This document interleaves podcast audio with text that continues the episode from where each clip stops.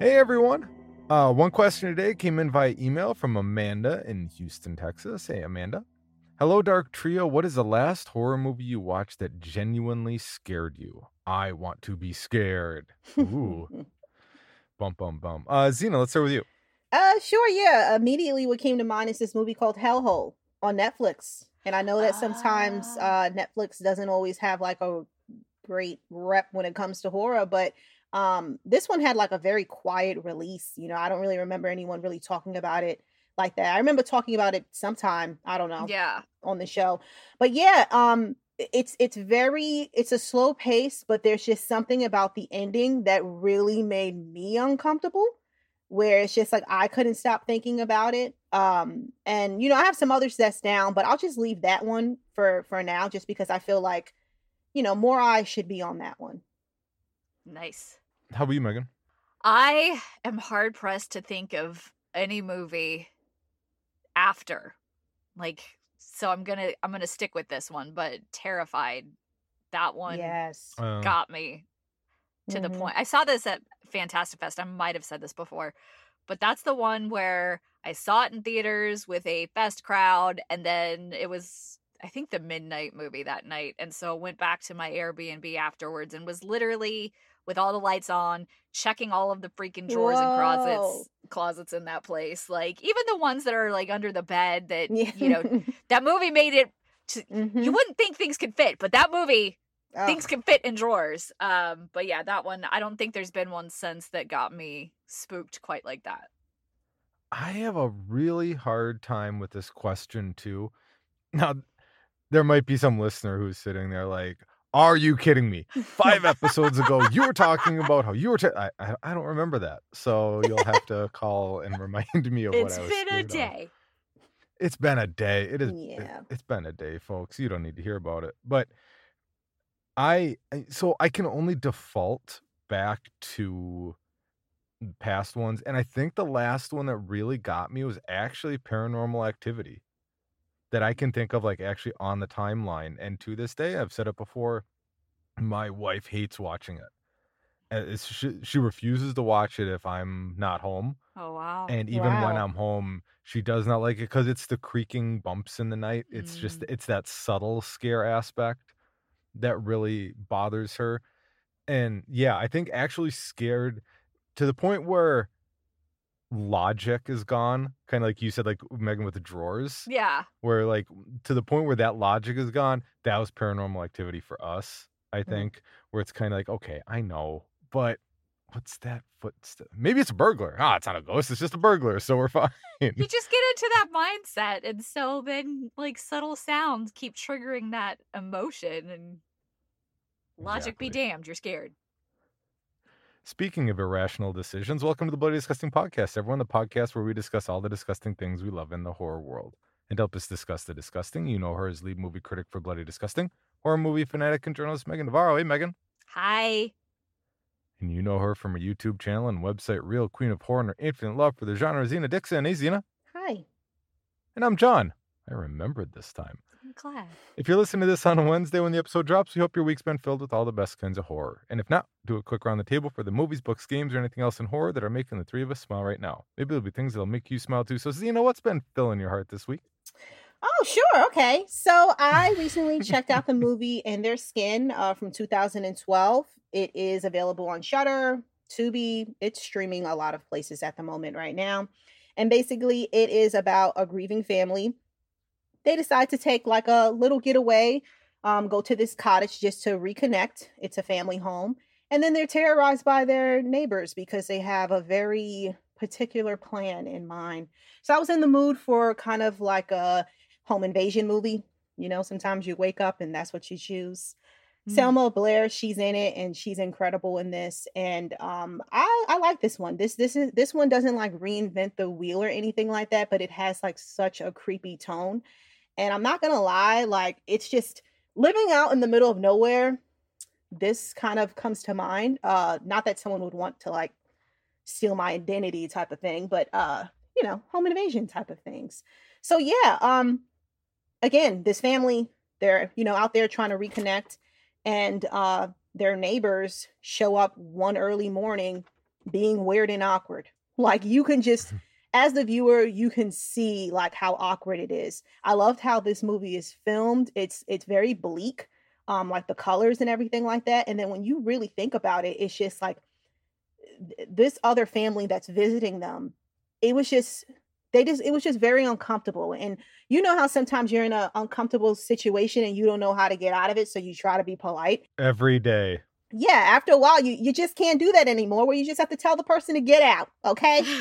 So, yeah, but things... Actually, yes, I have done that. It is very famous around my neighborhood that I am the person who will literally say, get out. Oh, my gosh. The party's done. Please leave. Whoa. Now, okay, John. Now, that makes me sound bad. It does, but that comes from a father place. Mm-hmm. Where we're hosting and one of my children is tired and wants to go to bed. Yeah. I will politely tell the adults. The last time the adults were doing a keg stand at the time, to say, all right, we're going to wrap it up. Going to put the kids to bed. Everybody head over to so-and-so's house, but we're done here. Kids are going to bed. And then they didn't move and they kept drinking and doing keg stands. And 9 o'clock hit. I literally just turned off all the lights and said, bye. And then went and brought stuff inside. And there were some people outside that were like, is John mad? And my wife goes, no, but he told you guys you're done. He was done at 9. Well, I have no problem just being like, I'm out. I'm done. Good for you. I think that you would have gotten this family out then. But yeah. Just have me burst in the door in the third act and be like, we're out of here. Let's go. Yeah. They needed that, but I don't know. It still didn't help them. But yeah, the first act is very, very awkward and it's uncomfortable. But yeah, just imagine getting interrogated with, what do you do? Do you have another home? It's like, ew, get away. So anyway, but yeah, I just, I enjoyed that one. And then I rewatched Jennifer from 1978 on Blu-ray. So this is basically about a young teenage girl. She's a scholarship student and she gets tormented by other students at this really snooty private school. And she just so happens to have psychic powers over snakes, And so a lot of people compare this to Carrie and they say that it's a Carrie knockoff. I'm obsessed with Carrie and I don't feel like there's similarities, but I don't feel like it's like a knockoff, because I really did enjoy the movie. Again, there's snakes, there's giant snakes, and then there's disco music. So that's always a good time with that. Over time, things do get a little bit ridiculous, but it's you can't stop watching because it's she's getting teased so much. And it's people calling her hillbilly. I cleaned it up a little bit, but it's just, and no one does anything about it. Even the headmistress, she's a pill popping, passive aggressive alcoholic. And it's just, and she does it in front of the students. How are you drinking and taking pills? And it's just, I guess anything goes. Anyway, insanity. So if you're looking for something like that, again, there's disco music. I'm trying to entice you. Hopefully that does that. But yeah, I just needed to watch something a little bit familiar. Plus I had the Blu-ray and I'm excited about my copy. Love it. Yeah. How about you, Megan? Tribeca is going on right now, so I got to check out Suitable Flesh. It will be out later this year. I'm pretty sure, positive, it's going to get a theatrical release and then eventually Shudder. This one is based on H.P. Lovecraft's The Thing on the Doorstep, directed by Joe Lynch. A psychiatrist becomes obsessed with one of her young clients with multiple personality disorder. That's the most condensed, simplified version of this. Obviously, I went into it knowing that it's directed by Joe Lynch, it's produced by Barbara Crampton, and it also has her in it. And it's written by Dennis Pauley and produced by Brian Yuzna. All three of them part of Stuart Gordon's kind of Lovecraft era. I was thinking that it would be kind of a spiritual continuation of that. I did not realize just how much. It's clearly a different variety of horror, per se. When you think of Stuart Gordon, you're thinking of the gore or the goopy, from Reanimator's gore to the goopy from Beyond. And it's a little bit different from that. But the way that Joe Lynch kind of puts his stamp on this while making it fit so well with Stuart Gordon's voice is crazy to me. Like, it literally felt like I was watching a Stuart Gordon movie. Which, and then, you know, by the time the end credits roll, there's a dedication to him, and I get teary because I just think that's so sweet. But I think it's a very interesting way, you know, I think a lot about some of our heroes that we had growing up who are no longer with us, and how this is like a really interesting, effective way to kind of keep their memory going by putting their own stamp on it. It's like kind of this seamless torch passing, if that makes sense, that really resonated with me. But the cast is so great.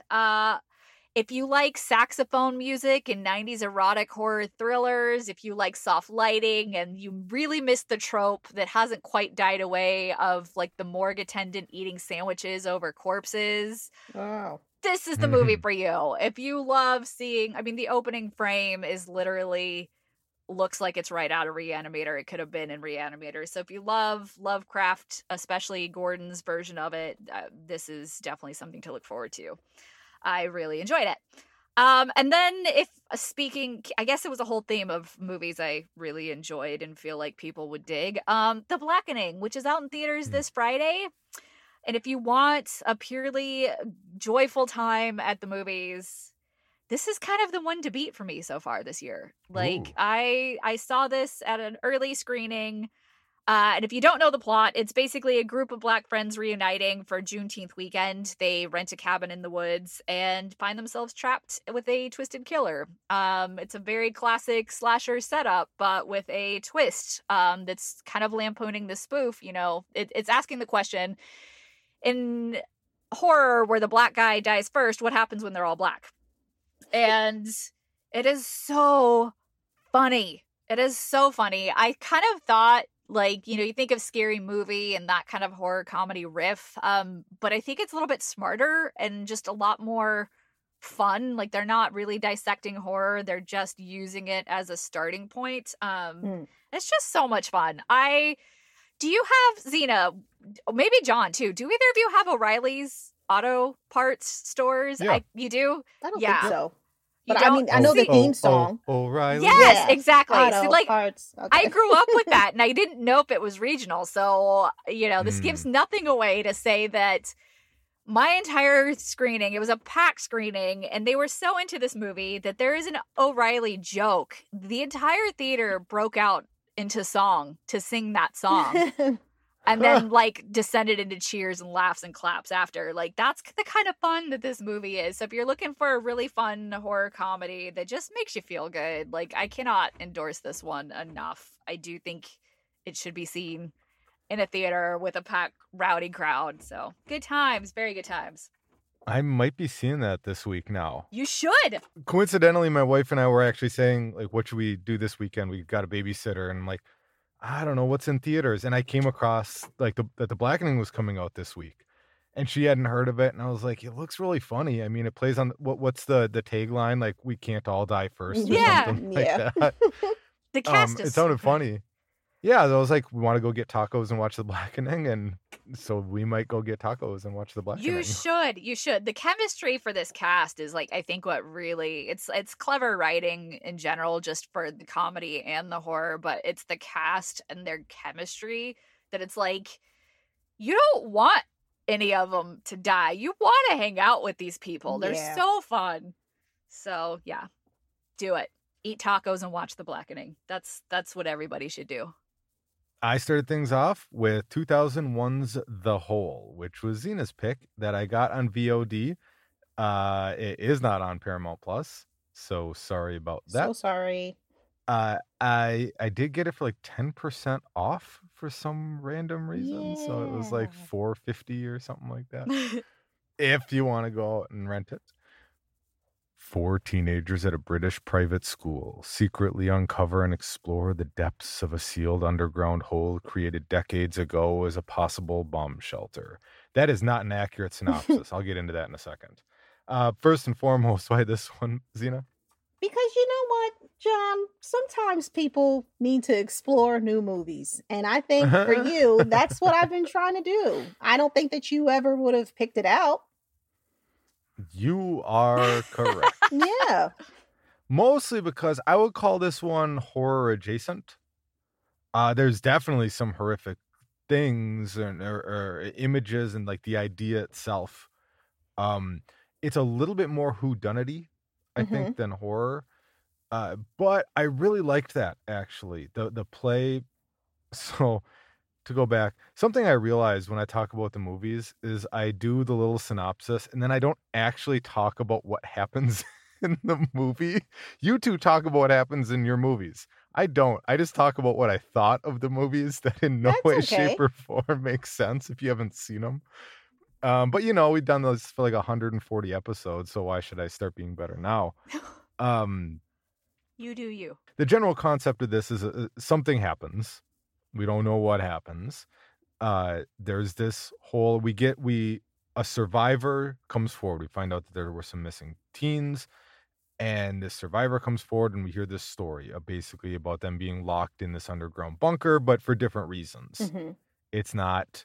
The story that we're originally told, it's not nefarious. It's purely like they're trying to avoid things. And one girl has a crush on one of the guys and she wants to be involved. And it's very high school politics kind of strangeness going on.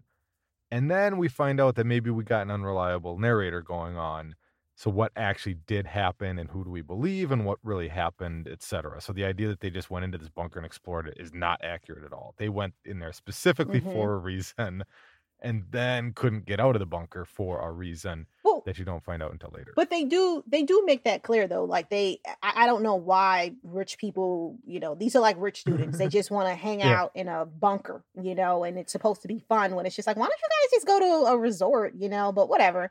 And yeah, there's kind of a convoluted reason for that I didn't quite understand. I just thought it was something that the kids did. Apparently it was a thing that they did at the school. It's it's a rich school. Yeah, no. Well, I mean, that's not the way I got it. The way I got it was there's one character who was like dating a model or something. We never meet the model. We just find out that he breaks up with her and they don't want to go on this class trip, but they can't just go to a hotel or something because paparazzi or something. I don't, that part never really made sense to me. So yeah, kind of the reason how they get in the hole is kind of like, what? How did that happen? But I don't know.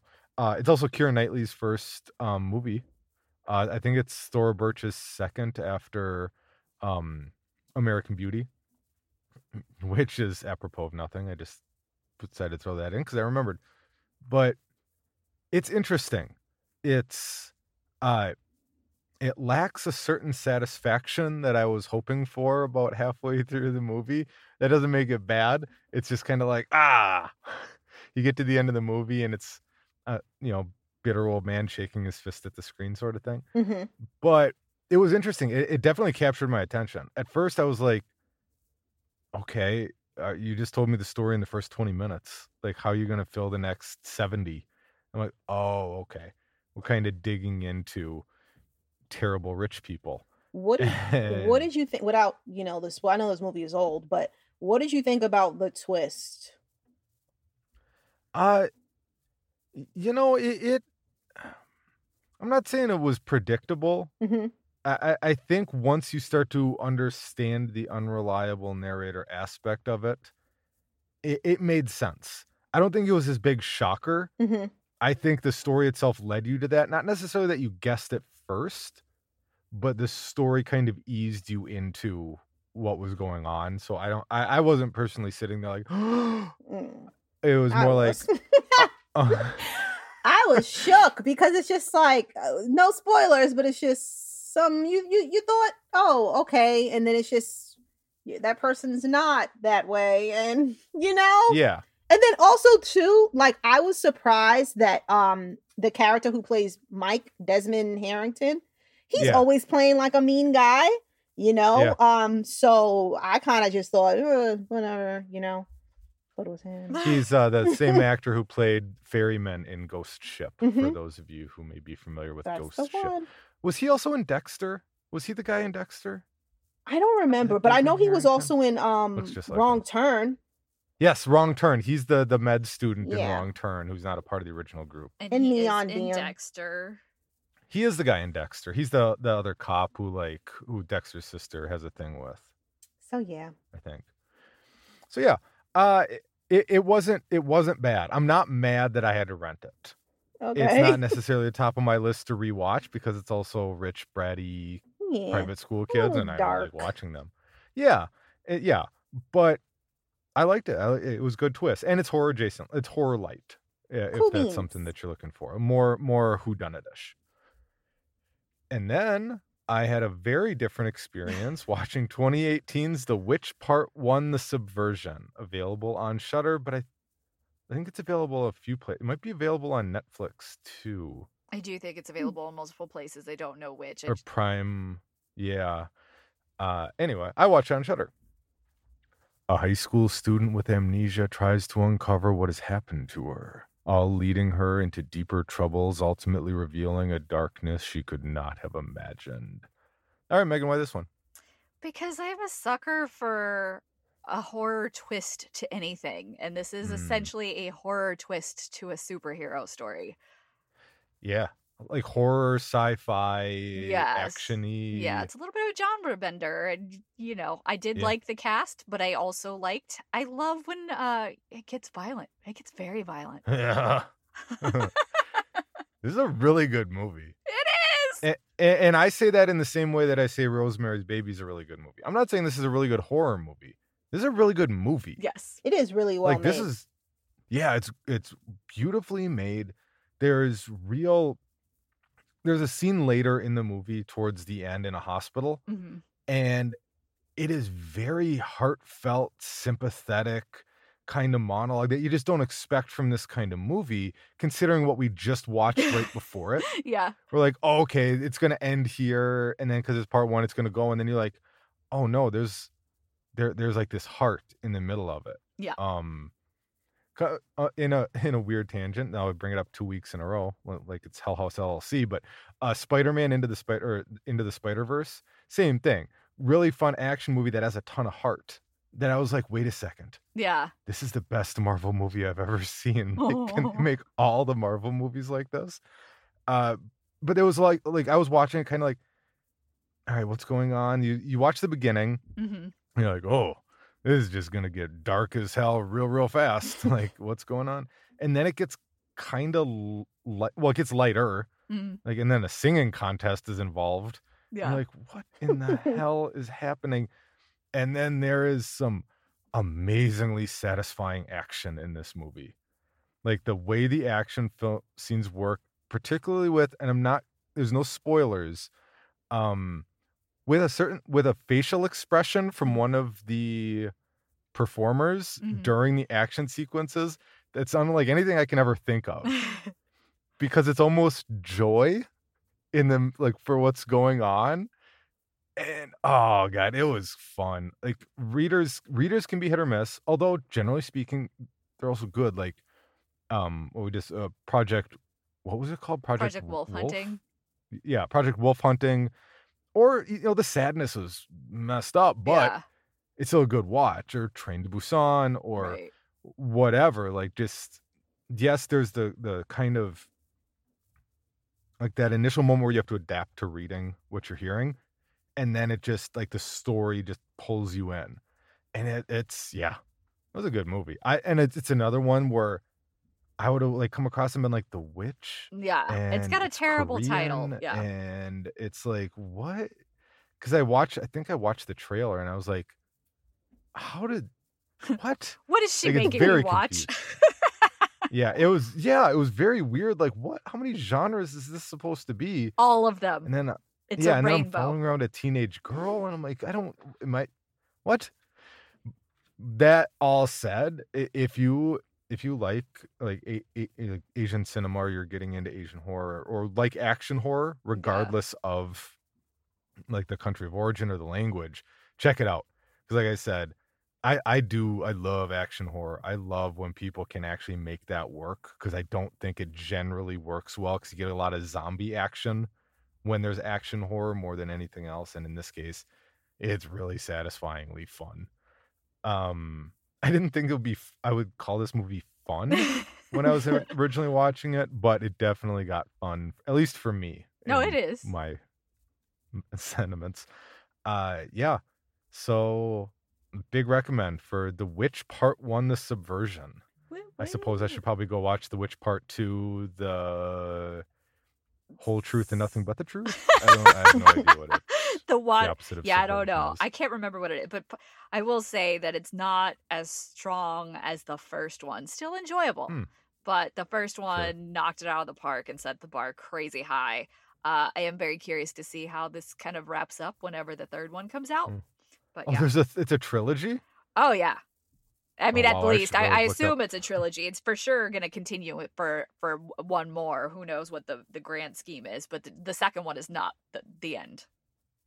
I wonder if, having not seen it, is it kind of like when you, because part of the reveal in the movie that's very unexpected and satisfying. Is it kind of like in its own way?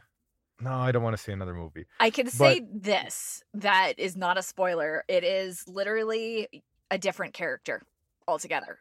It is tied to the overarching mythology that's introduced, but it switches gears. People you are attached to here you're not going to follow them. It's going to introduce a new piece of the puzzle. Okay, then. Yeah, that's completely different from what the analogy I was going to use. That might have been a spoiler. So perfect. I'll probably watch it in a few years. Worth a watch, at some point. Yeah. All right, before we move on, what did we watch and how did we watch it? So I checked out In Their Skin. It's available on Shudder. And then Jennifer, it is on Blu-ray. For some reason, this one, it's never streaming. Come on, Jennifer. No. I watched Suitable Flesh at Tribeca, but it will be out later this year. We'll tell you when it happens. And then out in theaters this Friday is The Blackening. Go watch it and eat some tacos. My wife texted me.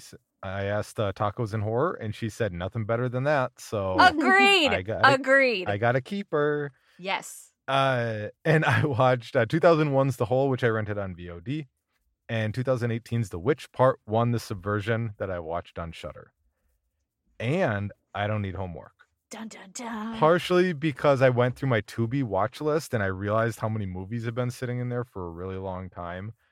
And two, maybe I'll mention The Blackening next week. We'll find out. I won't know until I know. So I'm good for this week. All right, enough about what we've been watching this week. It's Heather Megan to bring us up to speed on the news and trending topics in the world of horror. So what's going on, Megan? Well, we're just going to pick up a thread from last week's news. It involves a certain clown, John's favorite. Almost. No. Ah, damn it. Almost exactly a year ago, Bloody Disgusting took the reins on Screenbox, which we talk about also every week. It's the streaming platform packed with titles, new titles, old titles, exclusive and otherwise. The most notable which might be Terrifier 2. It challenged the theatrical model and changed the game for independent horror come last Halloween season. I feel like that is not hyperbolic. What makes it extra exciting is that... I just mentioned that Terrifier 3 last week was officially a go. Now I can share that Cineverse, Bloody Disgusting, and Screambox has acquired North American rights to Terrifier 3 from filmmakers Damien Leone and Phil Falcone. So Terrifier 2 and Terrifier 3 will be Screambox exclusives. The film is scheduled to have a wide theatrical release next year in North America, followed by an exclusive debut on Screambox.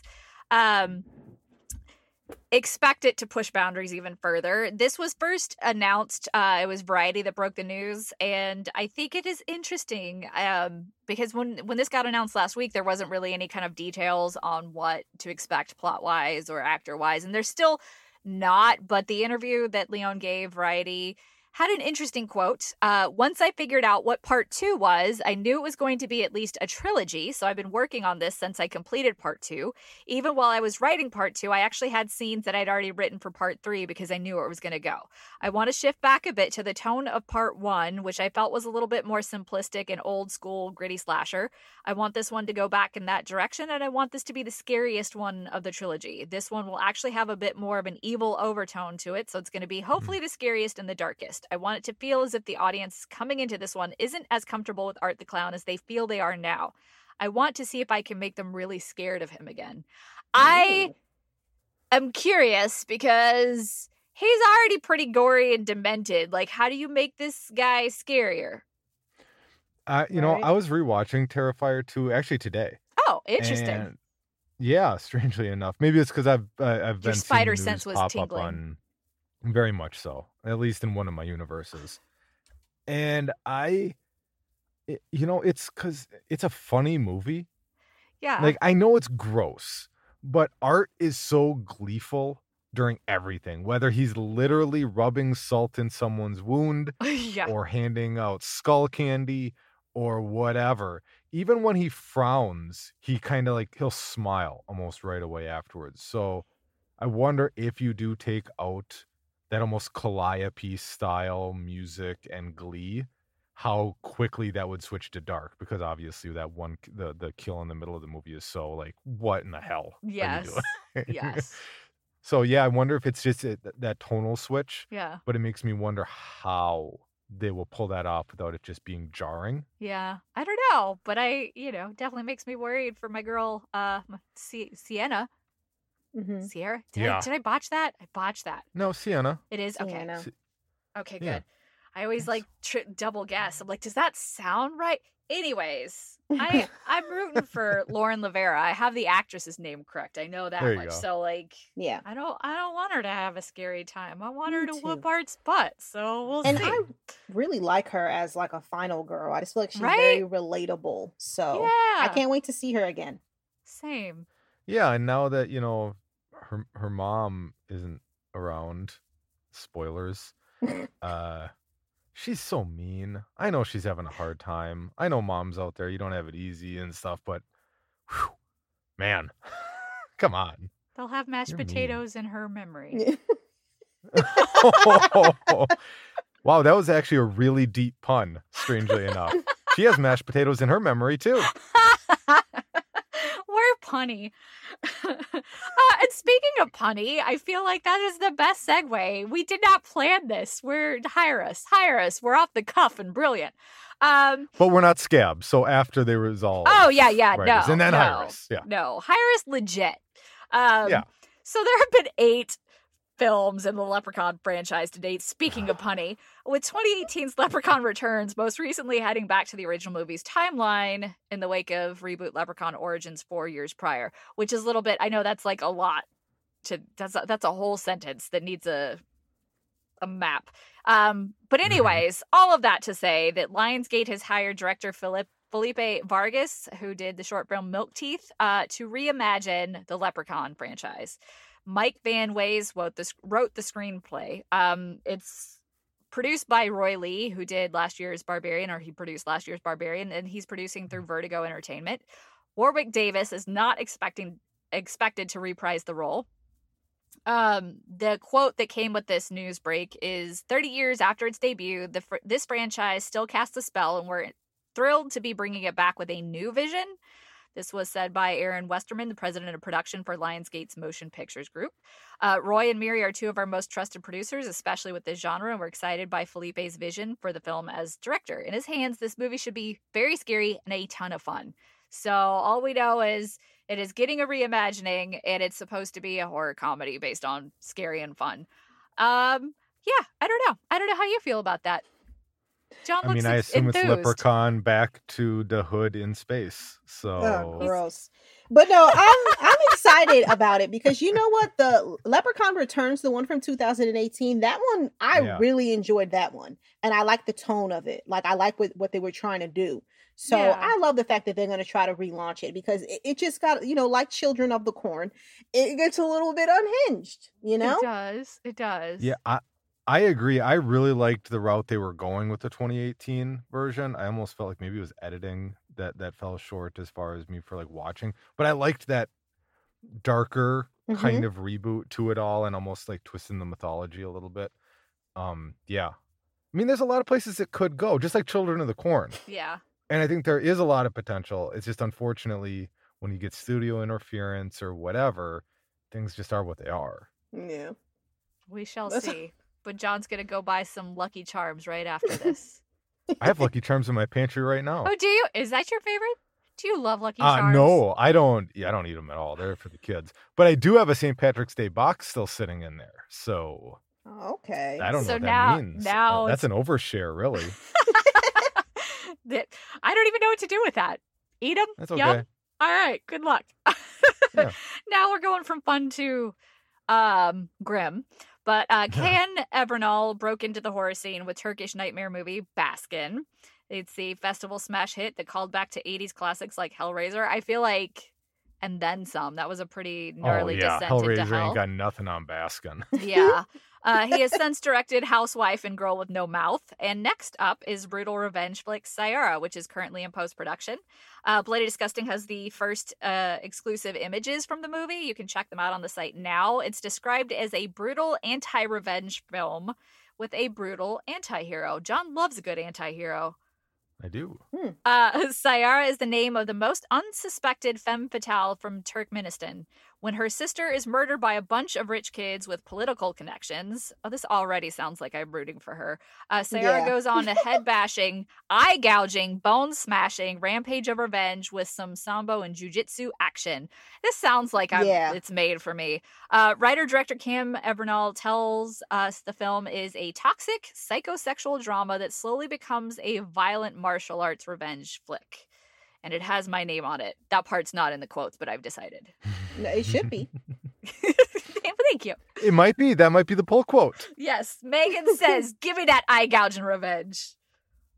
Eye stuff. Us stuff. That's funny. I was just watching Baskin again last week, too, because it's on Tubi.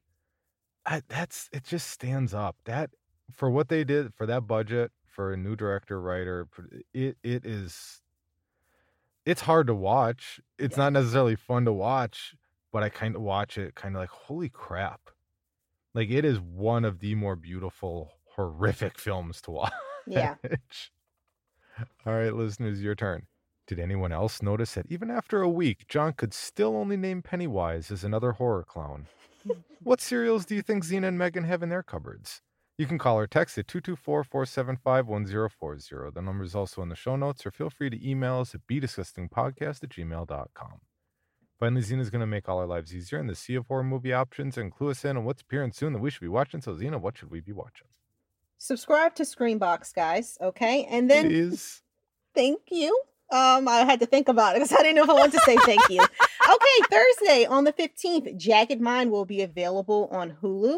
Billy is plagued by blackouts and strange visions that lead her to discover she's stuck in a series of time loops, possibly related to her mysterious new girlfriend. So cool thing about this one, this is actually based on a short film called First Date, which was included in the first season of the 20th season of Bite Size Halloween. So you could probably still find it on YouTube if you're interested in checking it out. Then also... coming out Thursday the 15th, Cube. So the remake of this one, it will be available on Blu-ray. It's also on, Screenbox right now, okay? So this one involves a mysterious cube, 6 men and women who are trapped in a cube. So you have to find out what happens. And then on Friday the 16th, The Blackening will be in theaters. Megan already gave it her approval, so we all must go watch it right now.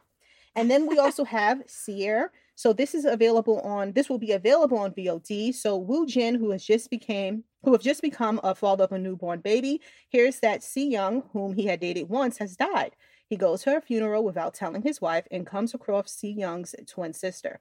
Following this encounter, Woo Jin and his family experience a series of horrific misfortunes. So this one is actually based on a real Korean superstition, and I found that pretty creepy. And then on Saturday the 17th, we have Play Dead. This will be available on Tubi. On a mission to save her brother from consequences of a crime gone wrong, a criminology student named Chloe fakes her own death to break into a morgue and steal the evidence. That's extreme, girl. Yes. Like, you couldn't find a different way? Okay. But once it through. Yeah. But once inside... she soon learns that a sadistic coroner is using corpses for his sick and twisted business, selling body parts. When he discovers that Chloe is not dead, a terrifying game of cat and mouse ensues. And then finally, on Tuesday, the 20th, Skinamarink will be available on DVD and Blu-ray. So just in case if you do want to own that, you will be available to do that if you want to. I don't know. And then again, Screenbox, subscribe. Also, Bloody Disgusting TV. It is available for you and your eyes. Thank you, and good night. You're welcome. Sweet dreams. And that's the Bloody Disgusting podcast for this week, everyone. If you'd like to read more from Megan, you can check out her reviews at bloodydisgusting.com and on Twitter at hauntedmeg. Xena can be found on her own website, realqueenofhorror.com, and the YouTube channel of the same name, or at Lovely Xena on Twitter. And you can hear me on my weekly horror narration podcast, Creepy. Don't forget to subscribe on your favorite podcast app, and feel free to follow us on Instagram and Twitter at BeDisgustingPod, or drop us an email at BeDisgustingPodcast@gmail.com. And don't forget to check out all things Bloody Disgusting on TikTok at BeDisgusting. And because you're hearing this episode, it is not because we got the new technology right. It's because we used the old technology, and we're going to try the new technology after this. And if that new technology works, you'll be seeing more of us actually on TikTok. Maybe? Yippee! Scary. So, for this week, I'm John. I'm Megan. I'm Xena. Grab some popcorn, cozy up on the couch, watch something you love. Just make sure it's something you love.